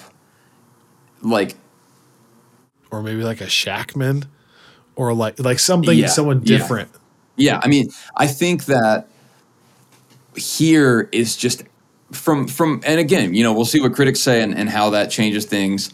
But like, you know, I will say eh, one thing I respect. This is an aside, I guess, but one thing I really respect Kevin Feige for is Waldron kind of got like he got a little bit ripped apart for the the multiverse of madness script like as much as i ever remember a particular writer being called out Yeah, right. for a film like I guess a writer. Everyone easy. Yeah like I, ju- but i feel like people aren't normally like i i never heard people be like thor the dark world man markus mcfeely really screwed that up like they all blame the director but in multiverse of madness people were like sam raimi a plus michael waldron bad script and i love that kevin feige was like, okay, well, yeah, you get to write Secret Wars. Like I, and it's the same thing he did with Markus and McFeely, right? Like they got because they had Thor: The Dark World, which everyone says is like the worst Marvel movie ever, and then they get brought back to do Winter Soldier, and then Civil War, and then they wind up writing Infinity War and Endgame. Like my my aside being, that is the thing that like whenever these companies are super reactionary and short sighted, they're like, Oh, oh my wow. gosh, like Big this didn't get a good review. Like I'm gonna like like let's back up, and then they never have the wherewithal or the gumption to like stick through and follow follow a plan where it might be going. And like again, if if Kevin Feige had after Thor: The Dark World been like, well, this was a disaster, no more of these writers, then we wouldn't have. I mean, most of my favorite movies in the MCU were written by those guys. And so I, I really, point. yeah, I, I appreciate like that is a unique thing I think within a studio. But I do like that said, I think that this is an instructive thing. Like having a steady hand on the wheel, like Yes. Peyton Reed's, and then a, a kind of crazy, like all over the place writer like Loveness gives you like I thought it was the funniest Ant Man movie to me personally. And I know some people might disagree because I know it's super wacky and like the MODOK stuff, your mileage will vary, but I like I love it because it it it like it's Doctor Strange. I could you know there are moments where it gets away from itself a bit, and I thought that for as wild as this gets, Yeah. Yeah. I think I'm a little bit in that camp. I'm a little bit of the fan that I really like Michael Waldron's writing, but I think I like it more when there's a Kate Herron too. Right. Tame it. Like, because I think for me, there are parts of Multiverse of Madness where I feel like we just we it got away from us. yeah, And I wonder if that's not because I dislike Sam Raimi or I dislike Michael Waldron, but it's the combo of nobody being like, nah, you know. Right. Because I'm now thinking about all the times where I feel like that's happened. Maybe the only time that you could argue it's not happening is the Russos with Markus McFeely, just because I don't feel like the Russos are pushing the like the weirdness vibe Right. that need to be reined in. But those still obviously work, is my point. But most of the time, I like when Gunn has someone to go through it. I like when Waldron has somebody to help talk talk it through. You know. yeah, um, But I think that's why, I guess, in summary, why I'm still really impressed about this film, though, because again, I'm not going to rank it yet, but I really liked this. Yeah. Like, I need to watch it more times, and I'm sure with a movie like this that I like this much on the first viewing, it might go down on a couple watches, but th- this would be high up for me already. Is my point? Yeah. Like this would be up there already. Um, th- there was to me there was so many there were so many Ragnarok parallels where I say like you took a character that was doing something for not just his solo two films, but also was doing kind of the same the same shtick in mm-hmm. the other appearances. And then someone came in and said, We need to totally shake it up. And in both cases, in that with Taika and Loveness here, I felt like it worked. Like the shakeups were all the right calls mostly.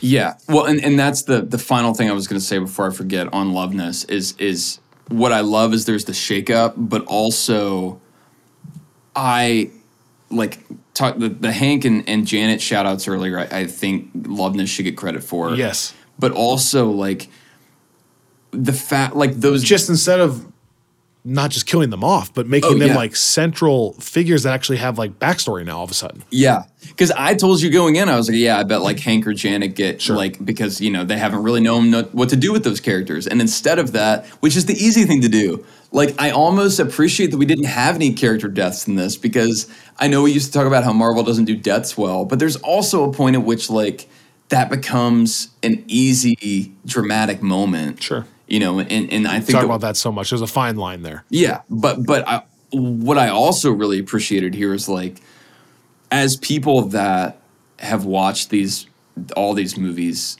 way too many times, uh, I really appreciated the fact that Loveness has two.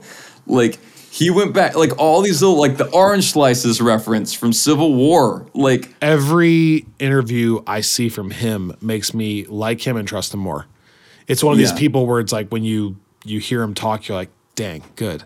Like I'm glad we chose this guy. Like he Yeah. knows all the comics, he knows all the films, he knows all the details about them. He loves it. He's Mm-hmm. passionate about where it goes, and he wants to do fresh things. Like go read, go read stuff. I it's th- amazing. That's the to me like that's the thing. Like you can have someone that comes in, especially like a, a younger-ish writer. right. It's like, not just to blow it up to blow it up. And yeah, it's not like oh well, like I'm gonna come in and do something interesting and like screw all It this had stuff. been like, sucky, so here's the way to do it. It's like no, I want to do something interesting that again, like what you were saying, is additive. So it's like, like, to honor what happened. he makes a point to like all of this stuff, like going back to all, like specifically a lot of stuff from the first Ant Man film, from Civil War, some like really funny, like the the bits of Scott's book that we get that are like Scott recapping Endgame, and like like it was all then I was a baby. Was I Hulk's it was baby? like Hulk's baby. and I was just happy to talk to a talking raccoon. Oh, but it's like all of he, and I'm not saying that that's like the hardest thing in the world to watch all the Paul Rudd stuff from the MCU, but I just think it's a conscious choice to respect that and to actually want to work that in rather than just like come in and, and like flip the table over. So here's something regarding his writing that I might change my opinion on in the future. This is almost like a backhanded compliment. It's- Okay. There were parts early on. Let me say this. There were times where I thought maybe not every joke worked. Mm. But this is so weird. I I almost loved the the way it didn't work. It wasn't like a swing and a miss. It was like it was it wasn't like a matzo ball hanging out that now you feel stupid that you tried the joke and it didn't work. Mm. It was like it created an awkward tension that was like I think the point. Like there Yeah. were some there were some moments at that I don't even know how to explain it. There were some moments at that first dinner sequence where they're talking about the fact that Cassie's been to jail Right.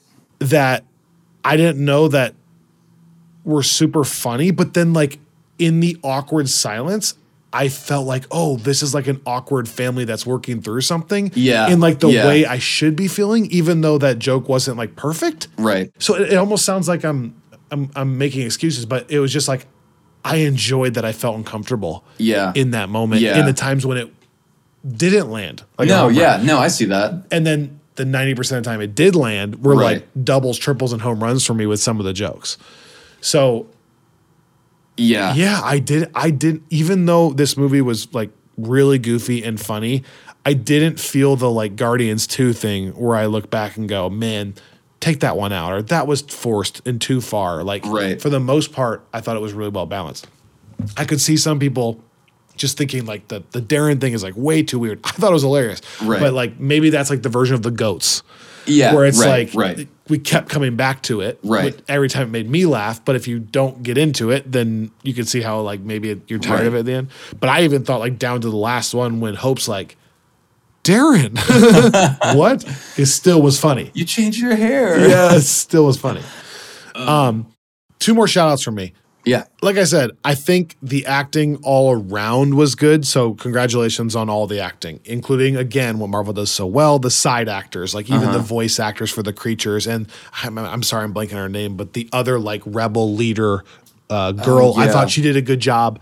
Um, Well, and William Jackson Harper as the the telepath, Yes, which I I'm so curious to see like that he was an he was a fan cast as Reed Richards for a while. oh, Uh, and obviously not anymore. Yeah, not anymore. But I I like I loved his stuff here, and I hope that that's a character that we see again. So take this now with a grain of salt because I thought it was all good. I'm not sure there was like spectacular, like Oscar Isaac as Moon Knight, you know, episode four or five. Elizabeth Olsen, episode eight of, uh, you know, like Paul Bettany.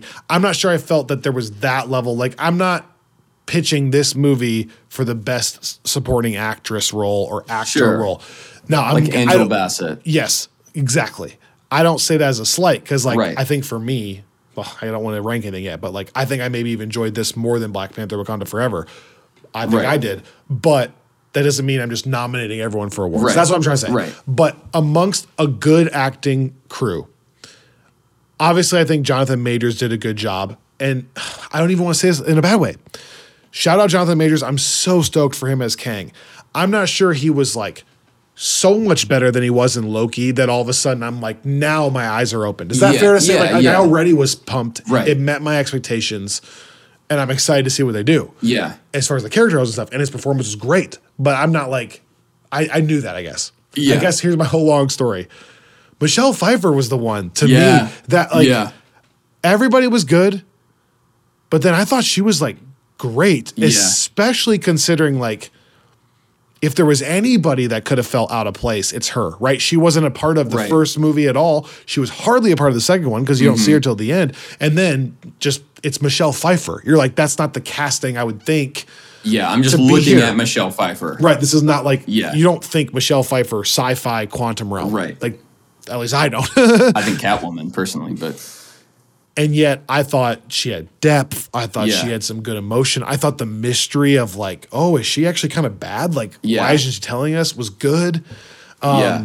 So I love that was one of my last shout outs. Was sh- shout out Michelle Pfeiffer. No, that's such a great shout out. I, and I had that written down as well. I also love that she and Hank both kind of have that like morally gray thing. You know, like they're both like neither of them are are fully 100% heroes. Like they've both kind of done shadier things and, and hooked up with Linda or whatever. with Linda. She wasn't you, baby. Um, but I no, I, I I agree. One thing I, I I will say, I and I think I'll give this to to Reed because I feel like I often knock directors when when performances aren't honed in, especially when when there are actors that I associate normally with turning in great performances.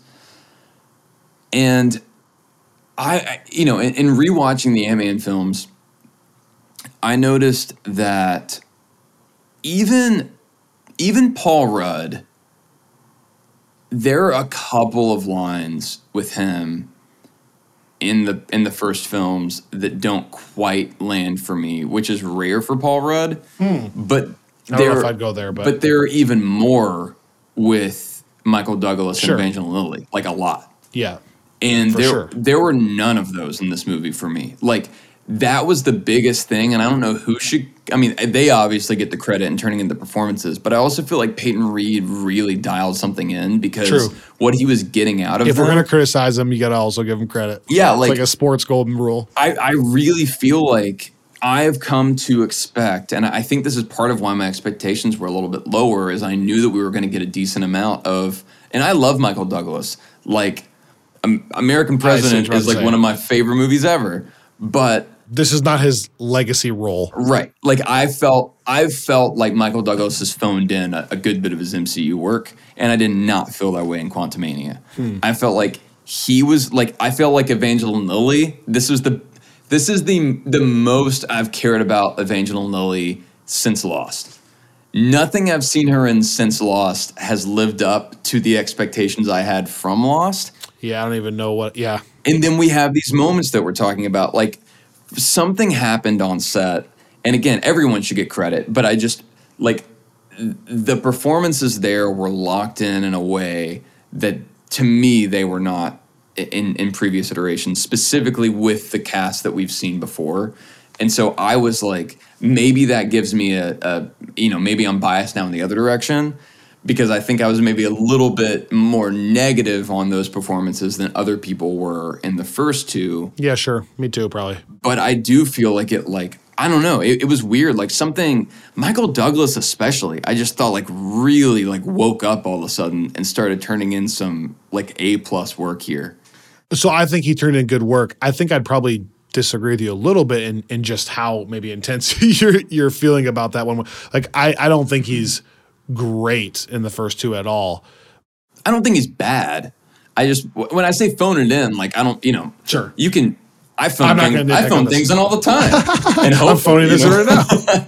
like, but I, I don't mean like I think you know when I say that I mean like he he got by. I just don't think I've never I've never talked to someone after watching the Ant Man movies and heard them say, you know what I loved about that Michael Douglas, You know the only person who's ever said that? Al Ewing. Al Ewing. That's He, true. did, he pointed that out. That's true. He avoided your Scott question to answer what they were That's doing. with true. That is true. I have heard that um, from our Ant Man uh, creator. my last shout out, at least at one in the morning here in California, is uh, and and you know, I could be wrong on this again. Maybe people are going to crush this, but visually, I mean, there were a couple sequences that felt like I haven't seen the new Avatar, but almost felt like Avatar when they're they're like riding that creature and the camera's panning, so they're almost like going downhill. And it's like the wing of the creature was going through water. Yeah. It was like really colorful. And I thought there were sequences that were spectacular. Well, and and two and two Beck's score, like I thought was the was the thing. Like the visuals paired with the score was like magical I- in those scenes, especially. I guess it's like we've talked about this before. It's almost multifaceted. Yeah. Where it's like, yeah, the the, the music, but the actual technical Oh, like yeah, nature yeah. of the VFX, like how is it going? Right. And then the actual like creativity of the world building of the visuals like so then there were there were times where i thought all those matched up like it looked really believable like Mm-hmm. the actual effects were animated well paired with an awesome song paired Yeah. with it's actually just really creative like the, the creature they're on what the waterfalls look like in the background the ships Yeah. they're flying by i mean dude even like even like the visual of when Michelle Pfeiffer is first like one of the first sequences of the whole movie she's in like her little hut Yeah. and she sees that ship crash and like there's a dread on her face and the way she runs to it like that if you remember that it looks like there's like Yeah. holes in the galaxies kind of it's all just creative and I thought a lot of it looked really good No, I yeah, I totally agree. I think the I was I kept thinking about the visuals throughout in terms of um I told I told you this. We've had uh we've had Dan Gavazdan on our podcast before, and one thing I always hear him bring up is how interesting is the location, you know, like the set design for where some of these fights are taking place. And you know, granted we're in the quantum realm, but even within the quantum realm, like the inside of, of like Kang's dungeon or, or palace or like control room versus like these different areas, like the bar that they go to with Bill Murray. Bill Murray was also a, a fun character that we haven't really talked about, but I thought also did a great job. Um, also, the fact that he gets eaten by the thing that he ate when it's made giant was really funny. Uh, but then, like, also, that was like, a cool escape by the way yeah, dude, how it was choreographed so many of these little fight scenes were really fun. And Yeah, like there were several times like- where we were like hitting each other because like Yeah. this is really fun because the music was awesome too and it wasn't overly drawn out it was like a cool slick little move that they did Dude, and it was And just it like never felt like the fight got like out of control to where it's like, is this adding to the story? Right. It's like they would do it just enough to get to the ship and made sense. and I think it, it was just like eh, looking back on it again, just b- because you said that. Ant Man, The ants showing up, oh, so cool. the first time we see the, the, the first Ant Man film, you know, Scott's learning to be Ant Man. And then the second one, Hope has become the Wasp and is great, and Scott's using the like the joke is he's using the suit that doesn't totally work. Right. We only got a bit of him in Civil War. Sure. we don't get a ton of like Ant Man, Ant Man stuff in Mm-hmm. in game even. Like it's more just him bringing the time travel tech. And so this is the first time I feel like we've really gotten to see like Scott and Hope like on their A game, like going for it. And- Without Scott being able to use ants, which is interesting. But then they redeemed that part by having Right. Basically whatever Gandalf on the fifth day show up with, you know, look to the east. Yeah, yeah, and, and I and I love that being like Hank's thing because it's like that has always been Hank's like a little weird and like they Sure. give shout outs there. But like just those little fight scenes, like there are so it, again, I want to call out Evangeline Lilly on on like I never I just never quite quite quite bought it in Sure. the earlier films. And then here I'm like I I, think was she's a rooting lot- for her like up and down in this movie. I think she's a lot better in the second one than the first one. She is, yeah, yeah. One of the biggest things going against her is that her nickname is Jellybean, which is just a terrible nickname, objectively. Peanut, excellent nickname. Call my daughter Peanut all the time. Jellybean doesn't work. See, now my I- wife and I hate it when she's like, my little Jellybean. I'm like, stop. Now I have. It doesn't work. Now Also, I she's have like to have a 35 now. child so I can call I'll that have a- Bean. Children's names power rankings list. Peanut one, Jelly Bean like 76. Do you call your child Peanut because of Ant Man? I don't know. But It that has is to be. that my has to that be, is my go-to nickname for Violet all the time. It's So, in. I mean, it's in your brain now. We've been podcasting longer than you've been a father. So I have to believe. As we wrap, do you have anything that would fall in the like questions category? I mean, do you have? I'm sitting here thinking, like you were talking, I'm thinking like normally this is when we would do like a what doesn't work or Right. a um like a question like what's the lingering question.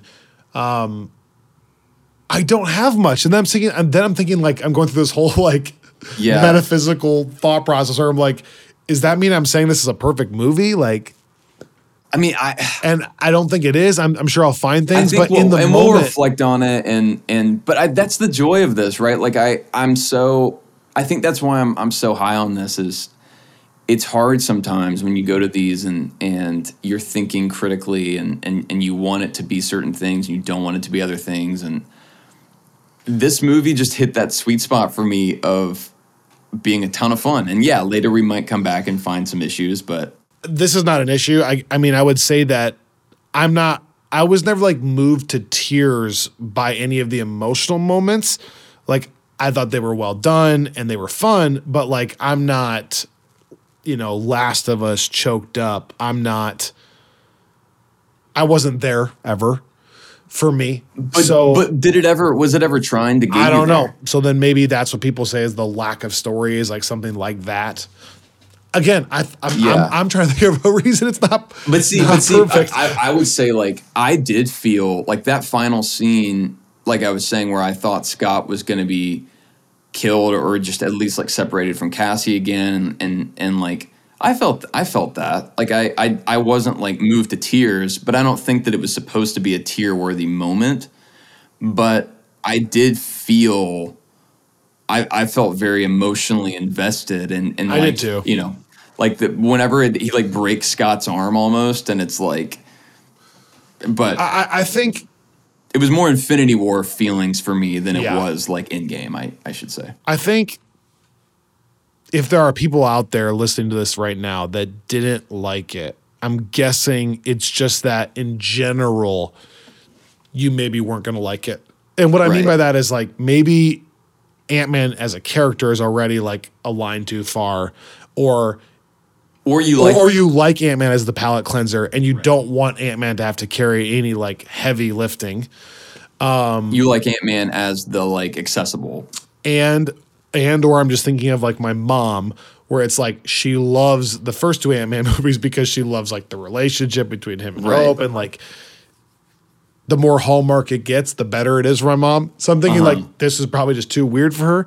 So like there's probably people out there like that. But as far as like like Ragnarok, if you are at all willing to embrace the genre they're trying to accomplish, it is near perfect Yeah. if you are in that realm already.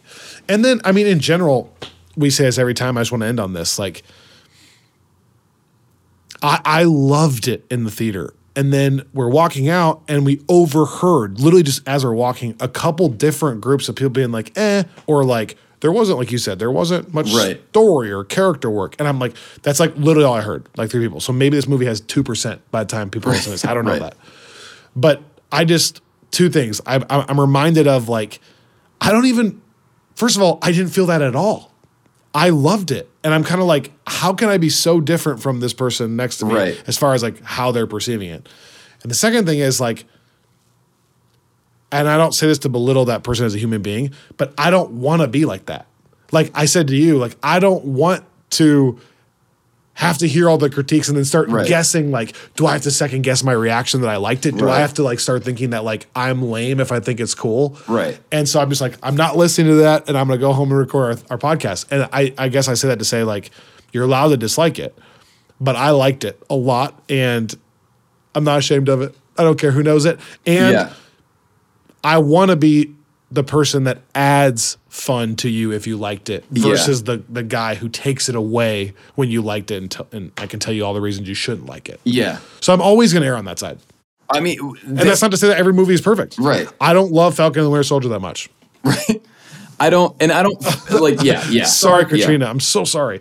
Other than that, Katrina's like yes exactly not enough Bucky thank you Kyle yeah, yeah, you're yeah, amazing. I my, my final thought, I I guess to re, to redeem uh, my failure to start here, would be I I'm, I'm I see what you mean in that like Jonathan Majors' performance wasn't revolutionary compared to or, or following up He Who Remains.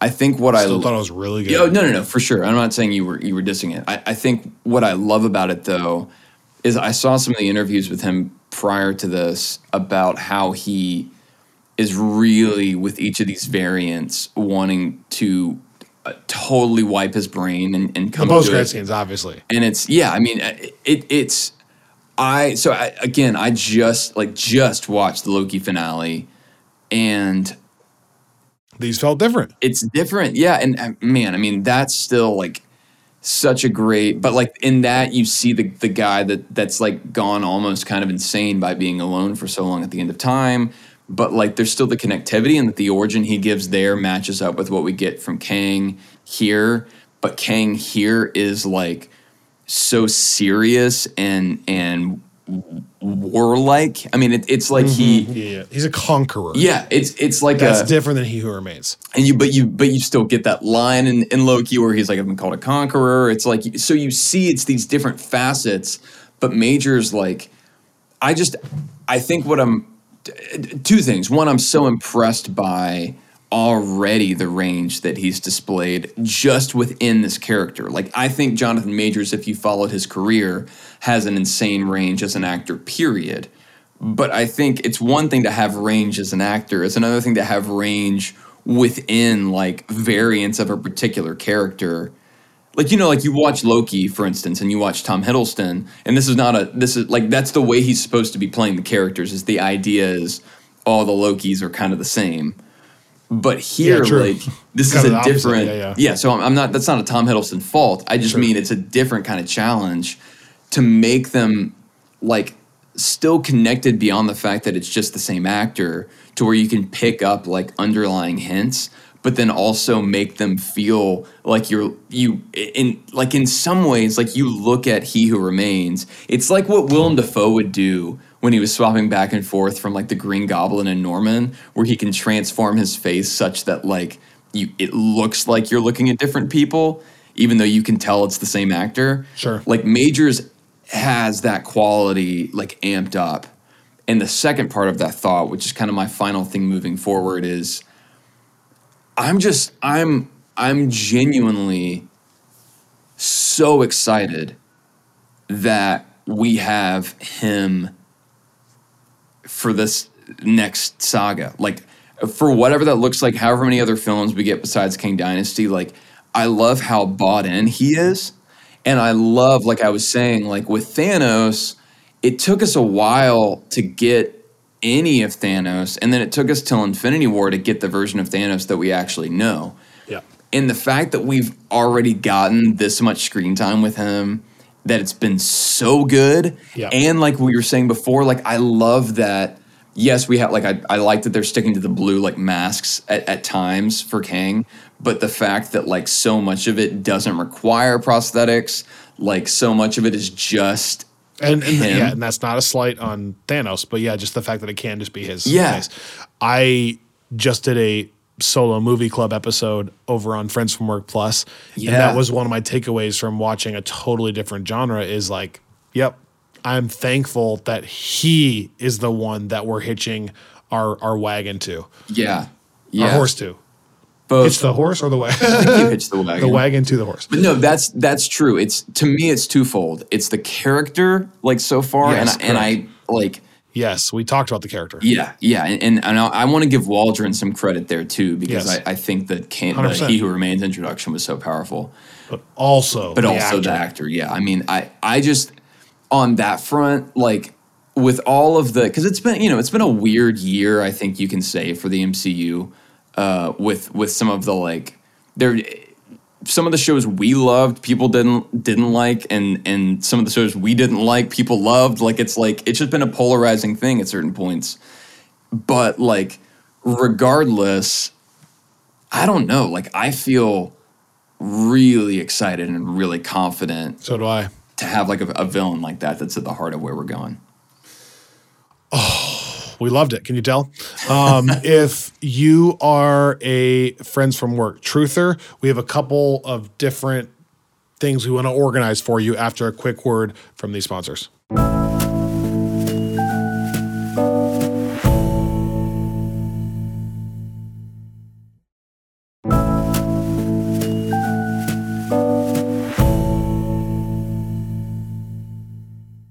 All right, just as we're going to get you out on this, um, Robbie and I have had a lot of downtime since like Wakanda Forever was what mid November, and then we didn't have anything all of December or January. Now we're in February, um, and besides the special presentations, I get it, everyone out there. Um, but we've been spending a lot of time kind of formulating what does each outlet look like for us on friends from work? And we're getting really excited about what this could look like to have these different avenues clearly organized. And that's not to say we're going to be like more rigid but we have a game plan now i think kind of going into all these different facets facets of it.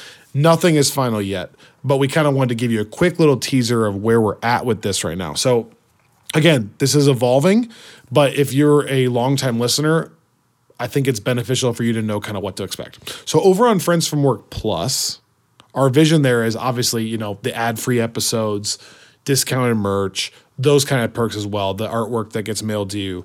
Um, you Which know, questionnaires. artwork is m- maybe my favorite. it's it's growing on me like crazy. Um, so you'll get made mailed that at the end of the year. There's there's other perks obviously, but on the actual episode front, we kind of want Friends from Work Plus to be what we originally thought it would be, which is like an even deeper dive into the MCU. So like, oh, you know, Ant Man and the Wasp is coming out. Here's where you could, well, Al Ewing was on the main feed, but here's where normally you would go listen to Al Ewing, listen to Can- Candace and Robbie talk about these Ant Man comics ahead of time. And then here's Kyle watching a movie that has an actor, has a director. Like, what mm-hmm. can we learn from that director, actor, composer, et cetera, before the film? And then any like really deep dive conversation, like a look at Right. power rankings or things like that, that's kind of going to live on Friends from Work Plus. And that does include like a Daredevil rewatch before Daredevil shows up, a deeper look into what makes Daredevil Daredevil. We will, t- Katrina. We will do a Fantastic we will Four. Do, we, yeah, we will. Two shout outs for Katrina. We will do that. Um, but no, or like maybe even a Blade rewatch before Yeah, oh, yeah, Blade, or yeah. Um, maybe some more X Men stuff before any kind of X Men thing like really Right. become the fold, uh, Which- centerfold. By the way, the the like an example of the movie club that I really loved is the one you did with uh, with Jojo Rabbit ahead of Love and Thunder because I feel like Yeah, it's such a great like eh, there are certain projects where you can I really I I think you can learn a lot about what those creators are bringing. and and I did Devotion. Now that I've seen this movie, I might go back and do another one on Last Black Man in uh, San Francisco. Mm-hmm. So that's kind of you know Who is San Francisco? that was funny. What is Earth? Who is Earth? Um, that's kind of what we're thinking on the Friends from Work Plus side. That's not that's not a, a change from what we've been trying to do. Um, the main feed will stay the main feed. We have the initial reactions episode. We have a reflection and sometimes interviewing the creators or the cast. Right. Um, you know, three weeks, four weeks after the films come out, after we have had time, we'll rank it on those episodes. Um, we have the saga so far that help build up to the um, the the release of the films, and then we have the weekly coverage of the MCU shows that are happening when they're happening. Um, on top of that, you know, our normal discussions that break out on uh, everyday MCU topics. Um, couple things there though. One, um, we were experimenting with saga so far this week. Um, we're going to change how we're doing that. We love the scripted video we were able to come up with, especially for the YouTube outlet. So be on the lookout for the one we did uh, for this version of Ant Man. Um, it's just a really fun way for us to do something different. I think we can really add to that space. Our goal with that like 10 minute or less video is that you can show that to someone who's never seen one of these films and take them with you. Um, and they may get more enjoyment out of it knowing that backstory. But we're going to go back to still doing a normal conversation saga so far on the actual podcast. There was external circumstances that changed that last time. But that's another example of what the main feed's going to be. Here's what I'm getting at there have been times in the past where Robbie and I talked about a movie like The Batman that has nothing to do with the MCU, and there's no director crossover Mm-hmm. or anything, or um, Into the Spider Verse. I know we did. Um, help me out. Other examples. The But- Dark Knight. Yeah, The Dark Knight. But there are just quite a few. I'm gonna, I'm gonna guess 12 to 15 projects a year that Robbie and I both are so passionate about that we want to get into That are not superhero related. Um, that are not superhero related. And we don't think it maybe works best to have that on the Friends from Work main feed all the time. So, and this is where it's still flexible. In the near future, we're excited for you guys to be on the lookout for a an additional I don't want to use the word spinoff, but an additional podcast that will show up on your main feed still, but under a different name that will include all of our other passions in film, TV, etc. So just as a teaser, maybe everything everywhere all at once can be on there. Maybe before the new Mission Impossible comes out, Robbie and I are both obsessed with Mission Impossible. We could take you back through the old Mission Impossibles Right. and do an episode on that. Maybe Indiana Jones before Indiana Jones comes out. Maybe a Last of Us series wrap because we both are loving that. If Severance season two lives up to what season one was, a wrap of that. So 12 to 15 times a year on the Friends from Work main feed, you'll see another podcast. And that's Yeah. Robbie and I talking about those other films. Do you want to add anything there? I mean, I, it, it, I think we're just. I'm really excited to dive into that stuff, and I think you and I have been have been talking about this for a while. Um, those are projects that I think we'll be able to talk about. We will have more to talk about than we have time to, to talk. Correct. so Correct. I think uh, I think that's going to be really fun, and our hope also is that if if you listen to the show and you enjoy it, and you have friends that you think would enjoy it, but they're just maybe not Marvel folks, then maybe this is a show that you can pass along because we we love like we just love the community here. We love talking about movies that we love and shows that we love, and I think And maybe in turn they'll become Marvel fans. true, Who knows? true gateway drugs. I. I, I Drugs are so bad. I think I, my my uh what is that? A Super 8? my Yeah. my oh man I never drugs- saw I never saw Super 8. I have it on 4K randomly and I've never seen it. Guys, drugs are so bad. It's one of the best lines in the movie. I uh my my my like closing note of of this pitch but also of this show and and you know just we're kind of entering a new a new season of Friends from Work. What you were saying earlier about being erring more on the side of highlighting the things that you love than highlighting the things that you hate. Uh, I'm not gonna be cheesy about it. Look, like, don't. If, if you don't like something, you don't like it. Like, don't. I'm not. You're not negative if you don't like a thing. I'm not saying that at all. But I am saying like, I don't like the Green Bay Packers. what? Why are you so negative?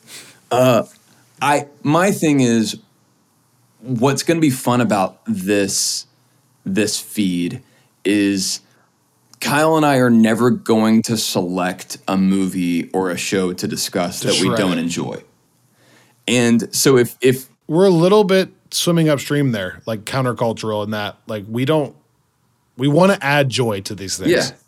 I just don't. I, there's enough of it. Like if you Yeah. if you want to see something get shredded to pieces, like go to twitter.com and you can. That is there for you in spades. Uh, I don't have the emotional energy to provide that, and and and I it's I get I get I love. I think that there there are so many things out there right now that are being made that that have so much good in them, and and there's so much that you can dig into the more time you spend with them. And I'm just already thinking about like how fun it'd be for someone who doesn't get into Mission Impossible for us to like walk you through why they're unbelievable oh, action Oh, yeah. movies. And you don't think you like Christopher Nolan? Let me before Oppenheimer show you Right. or Oppenheimer show you all the reasons why Christopher Nolan's a badass. Yeah. Yeah, I think it's just there's it's gonna be it's gonna be really fun. It's really fun to talk about great shows and movies, and, and I think that they're like this year we were talking about this. The reason why we're so passionate about getting this going is it's like a it's an embarrassment of riches in terms of the Yeah. blockbuster stuff. I already got named coming like seven of 'em, yeah. yeah. So stay tuned. Yeah, and then the last note, um, we've we love these initial reactions and we love the weekly Disney Plus shows. So don't hear me say otherwise.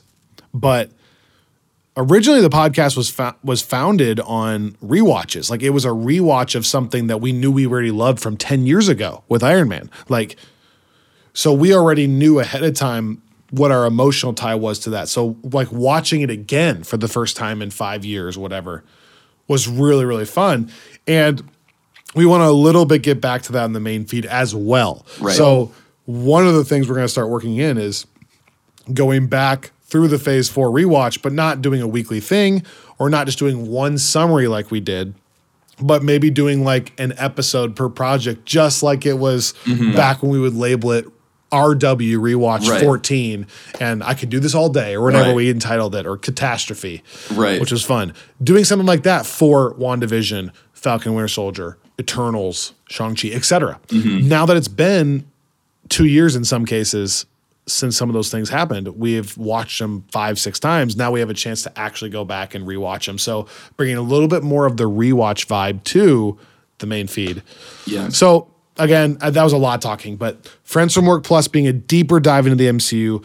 The main feed having a little bit more of the rewatch flair on top of the things we do leading up to the movies, and then adding a podcast that starts covering other films. But you won't have to resubscribe; it will be on the main feed. Yep. Wow. I'm exhausted, guys. It's 1 a.m., 3 a.m. body time. I'm almost hitting that 24 hour mark. Jeez. Um, Love everybody. This was so much fun. I I would love to hear from people if you had qualms with Ant-Man and the Wasp Quantumania. Don't think that we always just think everything is perfect. That being said, I loved it so much and I was so happy to be here with you in California talking about it. So, um, as always, thank you. You can rate, review, subscribe to this podcast wherever you get your podcasts on our website. You can buy merch, you can donate, the ffwpodcast.com. You can reach out to us. We answer those contact form questions. Um, and then be on the lookout for some of these new things that we've been teasing. And then as of this season, don't forget you can subscribe to us on YouTube where you can get these podcast episodes in video form if you want to watch them like you do on Spotify, or you want to see a few other bonus videos like uh, Movie Club or me streaming video games or Saga So Far, those kind of things. So YouTube as well. And the easiest way to get to all this stuff is the ffwpodcast.com. So if we're throwing a lot of things at you, you can reach that was a lot. You can reach everything through there. But it is, yeah, I mean, th- there's a lot of we named a lot of things because Kyle and I have been talking about this a lot, um, and there's a lot to be excited about. So We say that and we're underselling it. People have no idea how much we actually brainstorm it. We love all of you out there. Thank you so much if you made it this far. Hope you enjoyed Ant-Man and the Wasp. Go see it again, and we'll talk to you next week here on Friends from Work. thank you, Spider Man. The bug, the big guy, the bug guy.